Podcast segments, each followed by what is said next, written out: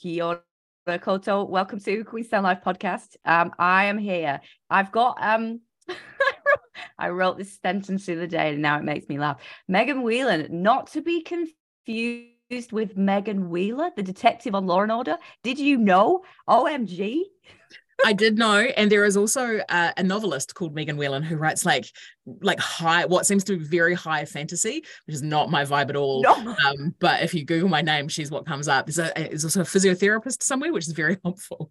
I love Googling myself. It's just, I get photographs from me from like 15 years ago, and I'm like, what was I doing then? Mm-hmm. Um, Megan, head of RNZ's digital content on weightlifter people, which we would talk about because it's one of my big loves. Um, I wanted to start with tell us about your day to day in that role because whenever I see the the title digital content, one I think, oh my god, like that to me is a big. It makes my brain explode when I think about what that means and how much work that is but then I always want to know what that actually means for the individual for who does that role.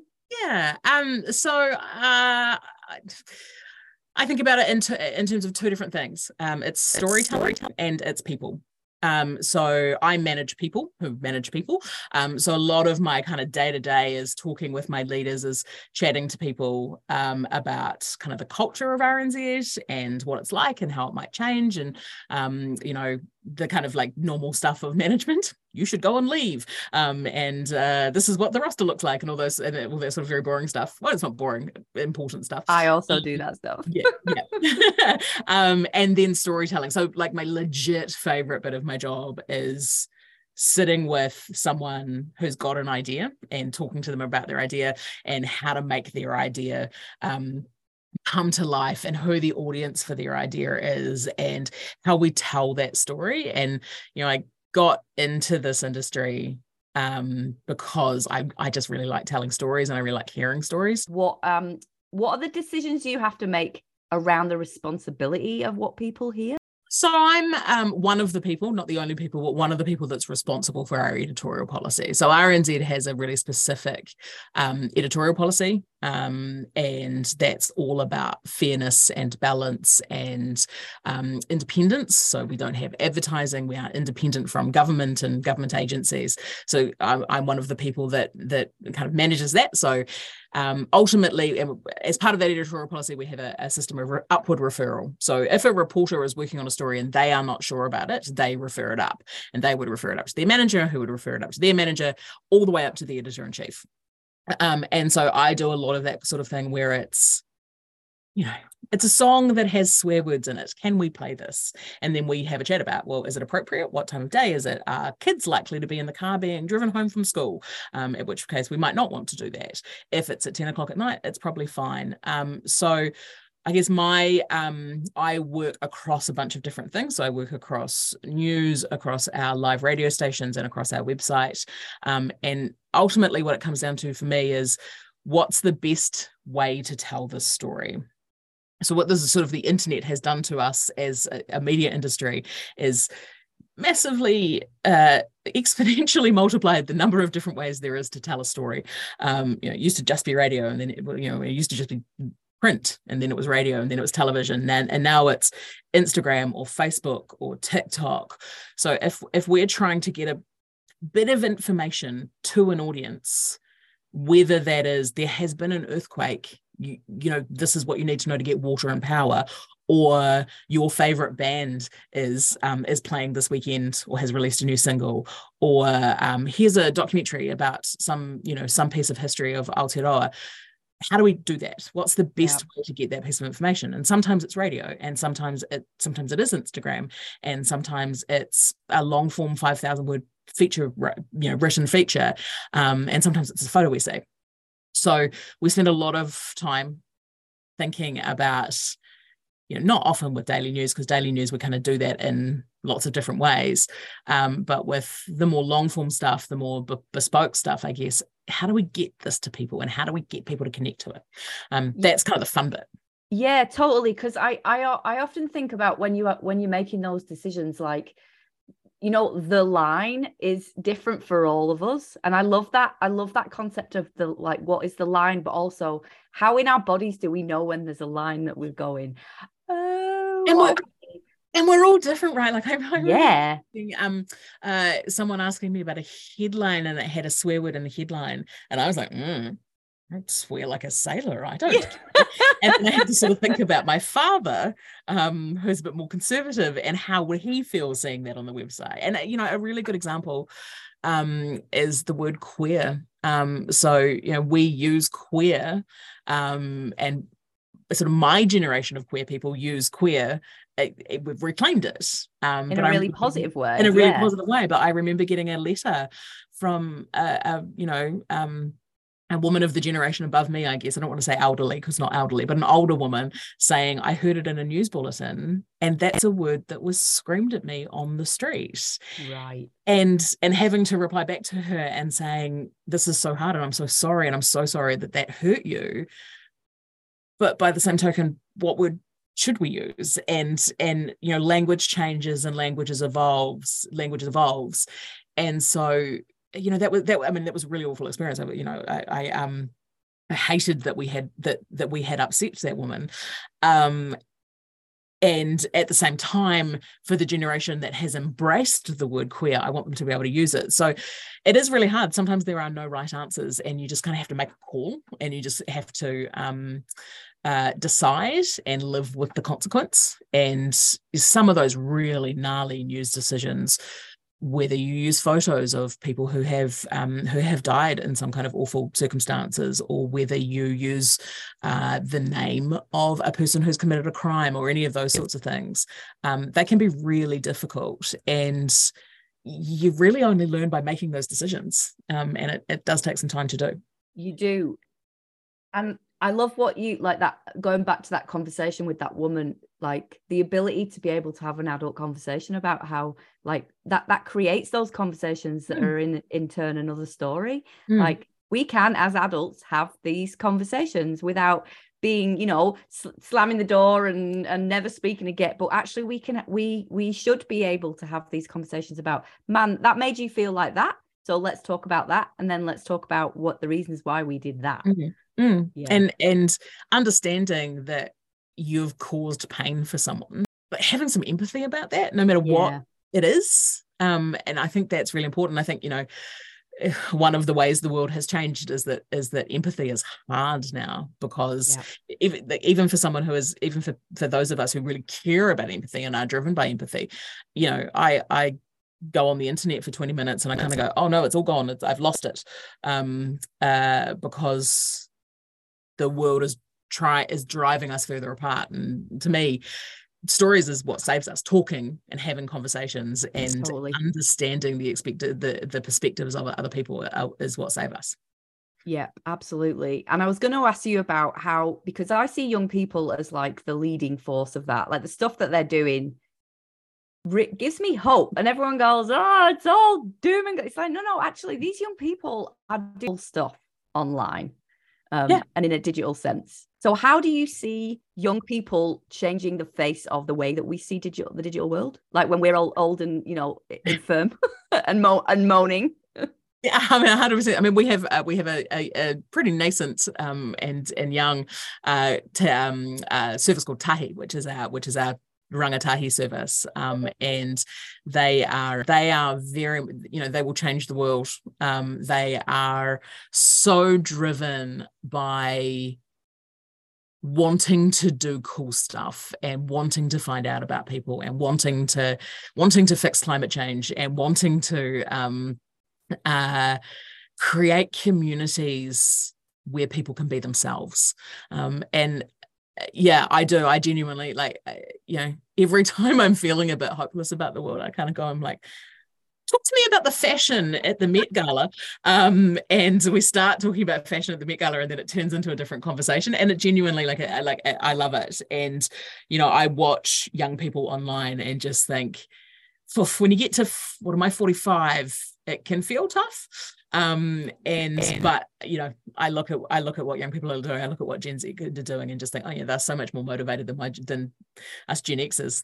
They'll change the world. I was saying this morning i love being a gen x because it's just like we're just weirdos and people forget we exist, and it's fantastic. I know, and I laugh because I'm like, aha, um, here we are doing our little stuff underneath, yeah. and nobody knows, yeah. but we will come. There will be a time. the, the, generational war between the millennials and the boomers, and us Gen Xers are just sitting in the middle going, ah, yeah, totally. We'll just carry totally. on. Totally. And I was going to say, like you said, you know, when you're feeling a bit down, I was like, I go and plug myself in amongst some teenagers, but then I was like, that sounds a bit weird, so I won't. Yeah, yeah, yeah. These are young. These are young adults. They're all above. Yeah, no, no, no. I know. Yeah, totally. So, um, changing tack for you, the weightlifting.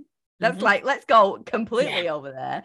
Um, I've been I've been a gym goer for a, a number of years, but um, really got into lifting weights when I did I did my personal training qualification and then stopped doing it and threw it under the bed. But I got really obsessed with going to the gym and not not for the look of what it did, but just for the way that I the way that it made me feel. and that's what I get from you. Like I get from you in droves the just the the the chemical even that it produces and pumps around our bodies but the the the whole power, the it's, how the the strength thing. I I am so evangelical about the uh, evangelical about evangelical about this. I can speak, but see, this is how excited I get when I talk about it. I can't talk. Um, I was chatting to a friend this morning and she uh she was saying that she has an injury that she feels like means she can't lift weights. And i said i bet you you can. I, I absolutely guarantee you that there are things that you could do to work around that injury and to do stuff. And um i said i just want more women to understand how it feels to be strong. Um and you know i've spent my whole life whether I admitted it to myself or not, I've spent my whole life trying to be smaller in some way. I spent my whole life wishing that my body was smaller um, for as long as I could remember. And I would do things about it and I would not do things about it. And I, you know, I had this whole decade long body positivity thing where I was like, um, you know, I'm gonna I'm gonna love my body as it is right now. And I and I and I got to that point. And one of the very strange things about this weightlifting journey that I have been on is that my body is changing and it's quite confronting because I don't want my body to change particularly. Um, and I think Lizzo came out, you know, a couple of weeks ago and said, or last week, and said this incredible thing about I work out to make my life better and to make my physical and mental health better, but I'm not trying to escape fatness. And I just like, you know, golf clap completely. That is incredible. That because that is exactly how I feel. Um, but I didn't know how great it was going to feel to just, you know, if you're in a should I say this out loud? Probably. If you're in a meeting with a really annoying person, to just be able to sit there and go, I mean, I could throw you through a window. I'm not gonna, I'm not going to. I clearly wouldn't do that. That would be ridiculous. But to actually know that you could do that, the kind of what it means to me to know that I am physically strong um, is just the most empowering thing I think I've ever felt. It is incredible. And I know that when I used to work with women who, you know, they're they're um when they thought about going to the gym for the first time, it was so intimidating.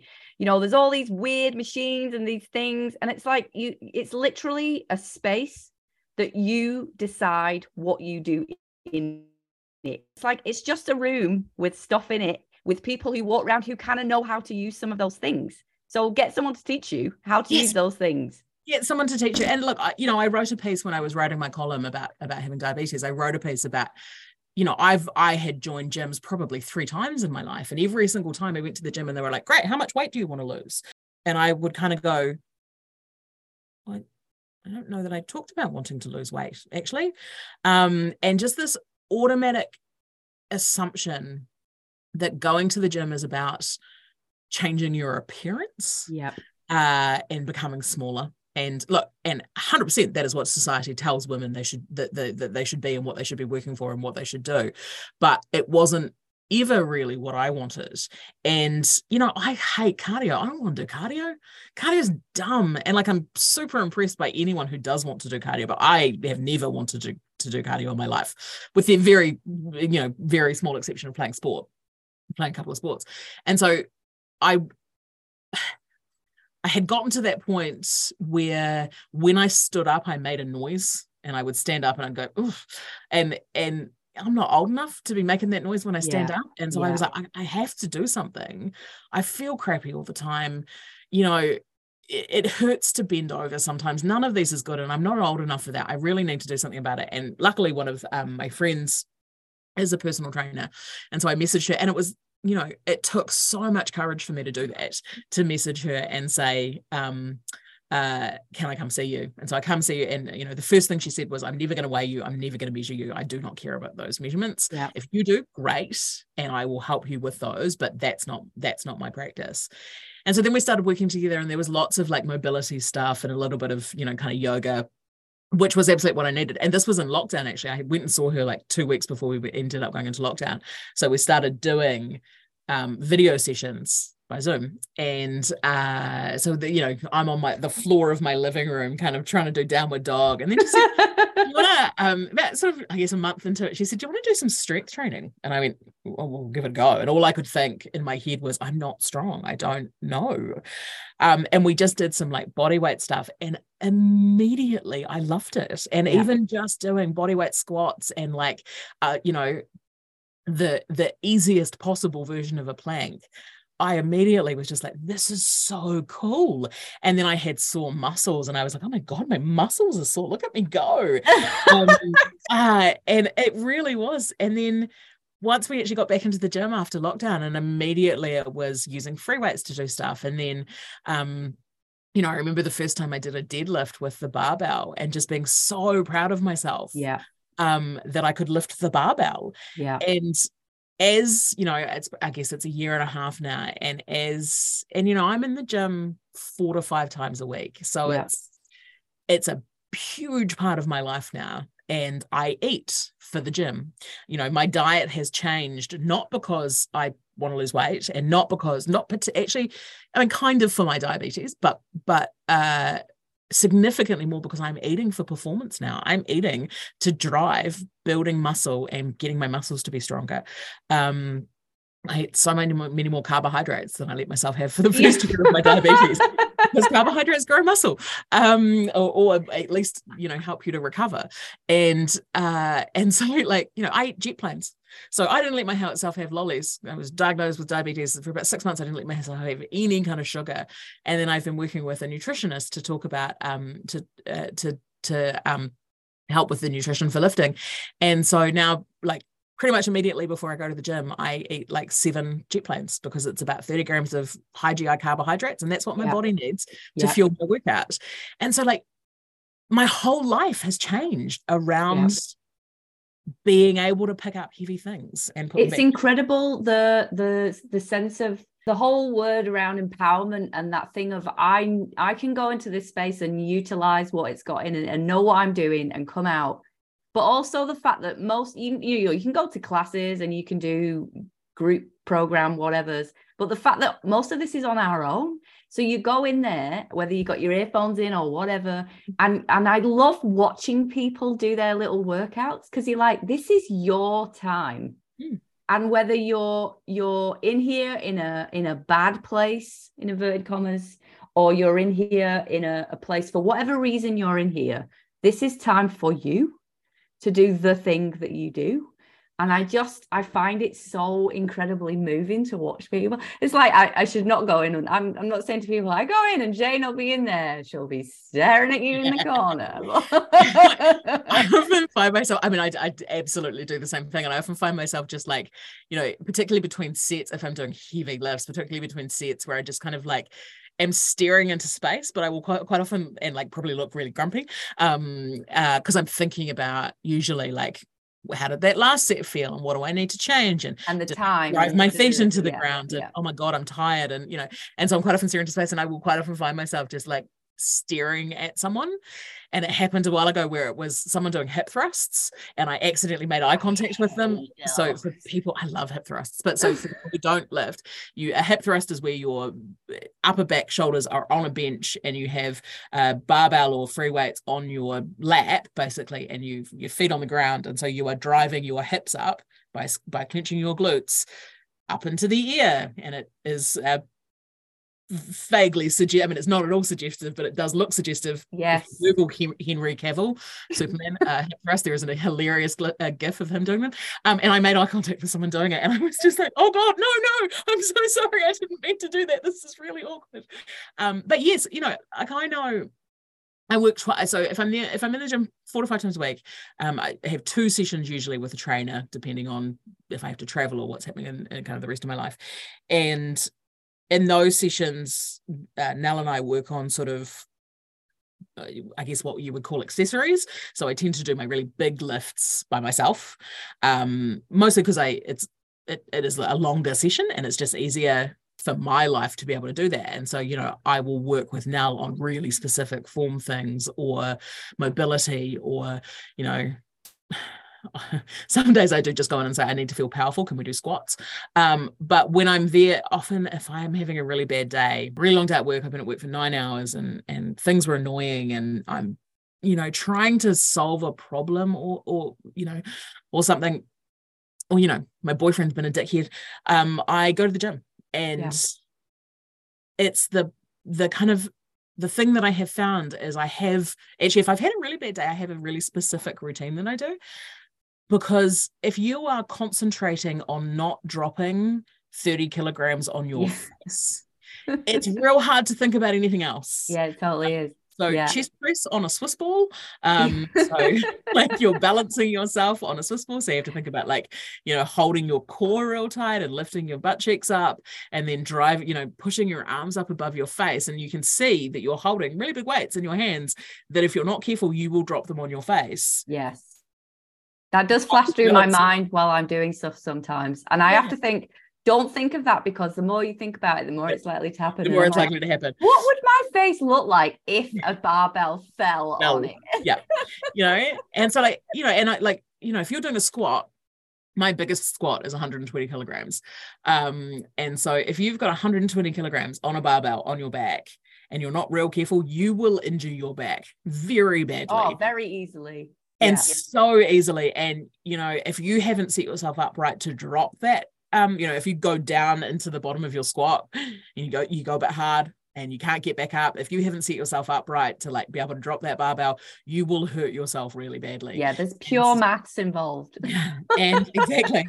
Um, and if you and so you know, it's really hard to think about anything else. It's really hard to be, you know, God, he was a dickhead. And I'm, you know, then I had a fight with him and, you know, I, everything is hard. And, you know, it's really, uh, you can't think about any of that stuff. And so what I find often, particularly if I'm working on sort of creative problem, you know your brain works in the background and so quite yeah. often what happens is that i come out of the gym and i've got a solution to the problem i was working on without having actually thought about it which is very different to cardio because i am a cardio girl as well but i think cardio gives you more space and time to mull over shit mm. so you you i mean I, t- I tend to go swimming if i want to work out a problem because i tend to you know have created mm. a whole new beautiful world by the end of the swim um, but i do tend to find I think it's just, I think any kind of movement allows your body to start to unpack and unpick what is going on for you.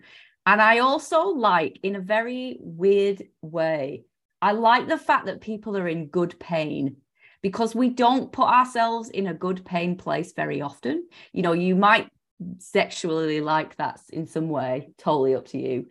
But I think we we are, we are often too scared to be in pain and and being in the gym is it well you face pain right you're mm. like i can't do that and you're like mm. and the, and the, i love seeing the faces of people who are purely exhausted it's yeah. such a beautiful thing to be like your body is doing what it's supposed to do working to failure is probably my favorite thing. Yeah. So when you have done, uh, I did it last weekend. I was doing uh, shoulder presses and you know you're pushing weights up above your head and that last rep where you actually just can only get it halfway up and your and your body you just physically cannot move it any higher.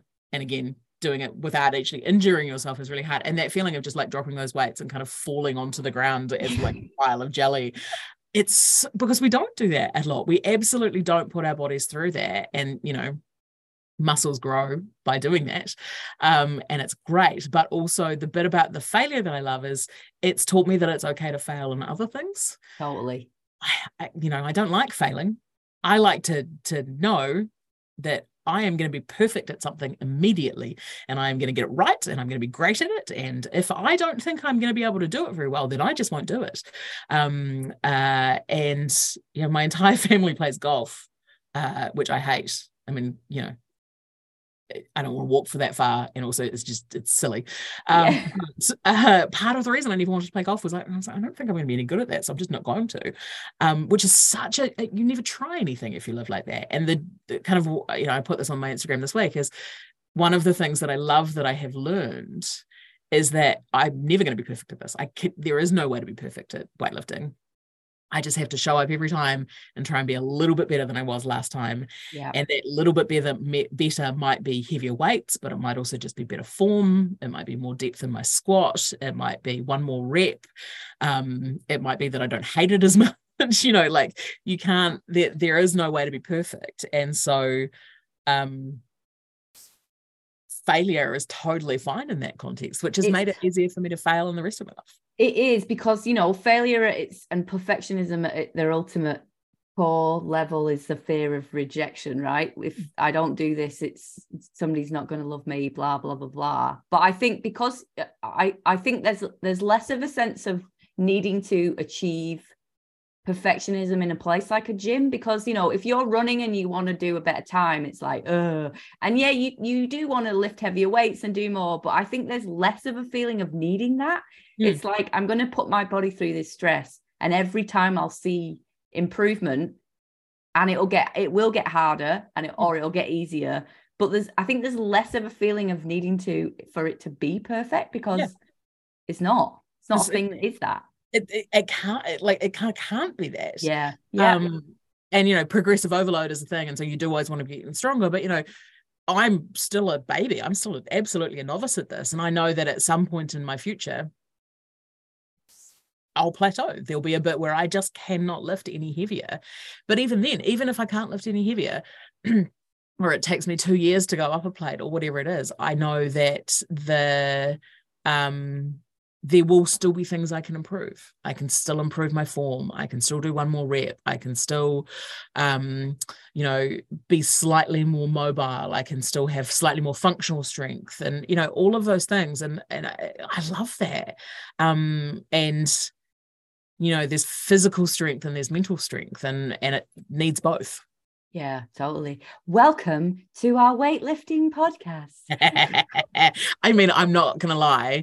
I would genuinely. I, have had this conversation with my head of podcast, being like, "Can I just have a podcast where I just talk about weightlifting every week?" I and, would listen to it. Honestly, and, and, it is. It's incredible. It's so in in like the last roundup of stuff, how how do you see radio?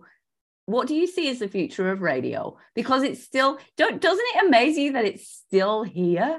It's the and I, just, I well, I mean, I love it because it's like it's a. When I grew up, the radio was always on at the weekends in my house, and I used to remember going to friends' houses and there being silent. My my my mom, my house was known as loud music. The radio was always on. My mum was always around, and then I go into houses and it's silent, and it, I used to be like something's missing, and so it's a thought. It's a self. It's a comfort thing for me yep. when I hear it. Mm-hmm so i mean radio is absolutely about company. Um i i mean that's a huge question. It is a um, huge question. you know i mean everyone had you know i mean video killed the radio star is what like 40 years old now. Yeah. um and there was there there is definitely a um you know everyone's a bit surprised that radio has left so you know I, I call it the cockroach and that sounds derogatory but it's not. Um yeah. it's a wonderful thing. Look I, you know we've had what three weather disasters already this year in this country. Um, in Cyclone Gabrielle and on the on the east coast, uh, you know, radio was the only way people got information, um, and uh, you know the the the power of radio was really shown in that. So I don't really see it going anywhere anytime time soon. And you know, to go back to kind of that bit we talked about at the beginning about like what's the best way to tell a story. When I describe this, I say think about the sounds two sounds that I use in this when I when I tell that when I say this.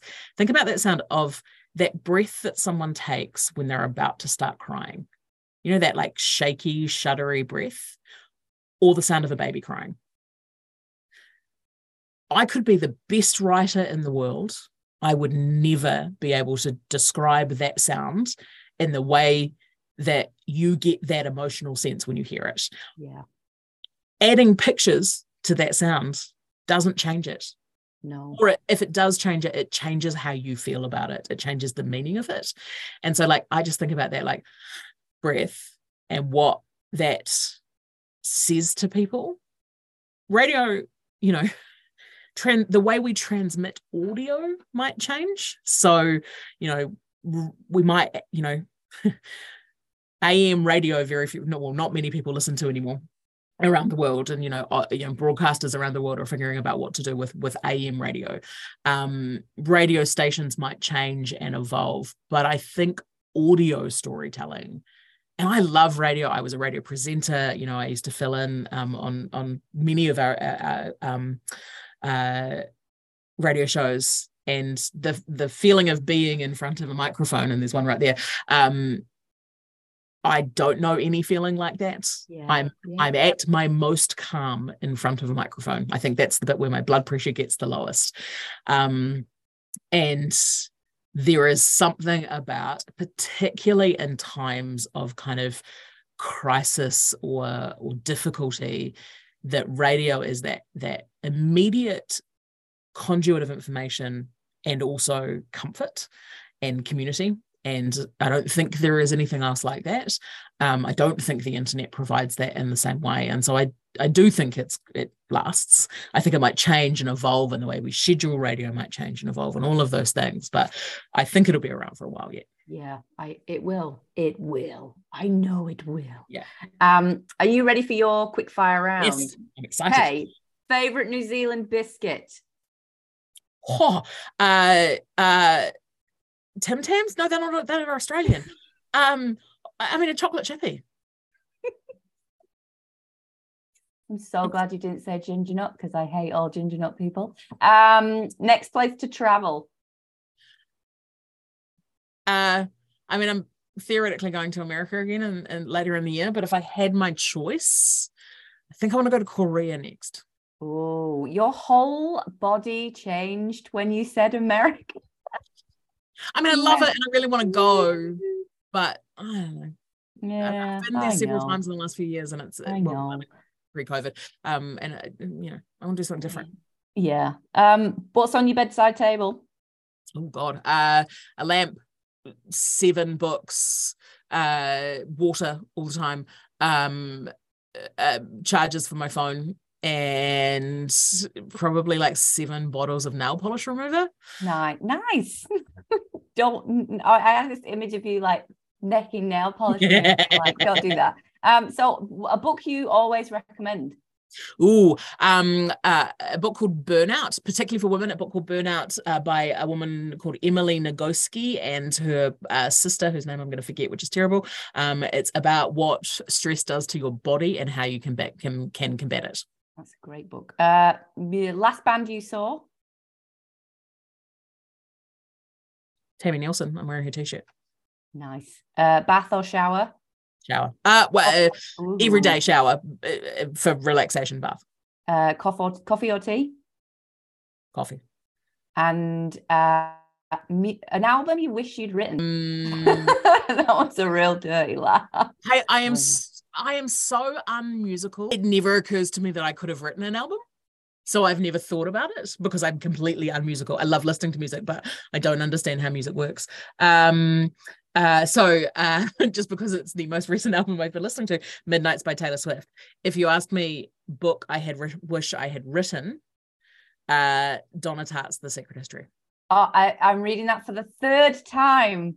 Oh my god, that was gonna be that's so weird because I I wrote this question. I love this question, and I sat on the loo this morning as you do, and I was like, which book? And I'm like that one. It gives me the absolute chills because it's I've... so creepy and yet so. It's such a frigging good book. All the Handmaid's Tale.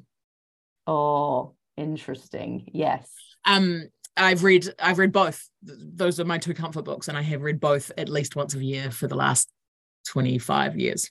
Do you know, I was telling somebody, I recommended The Secret to someone the other day, and I said, the most amazing thing for me about it is you don't know when it's set.